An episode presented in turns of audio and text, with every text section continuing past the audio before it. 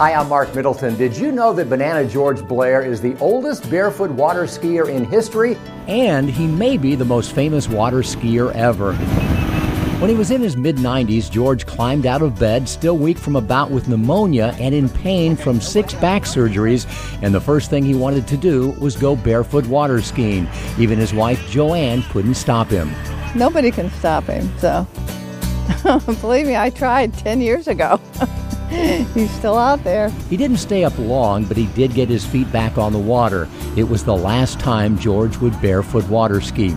He died a few years later, but even on that day, he was very clear on how long he wanted to keep skiing. Forever!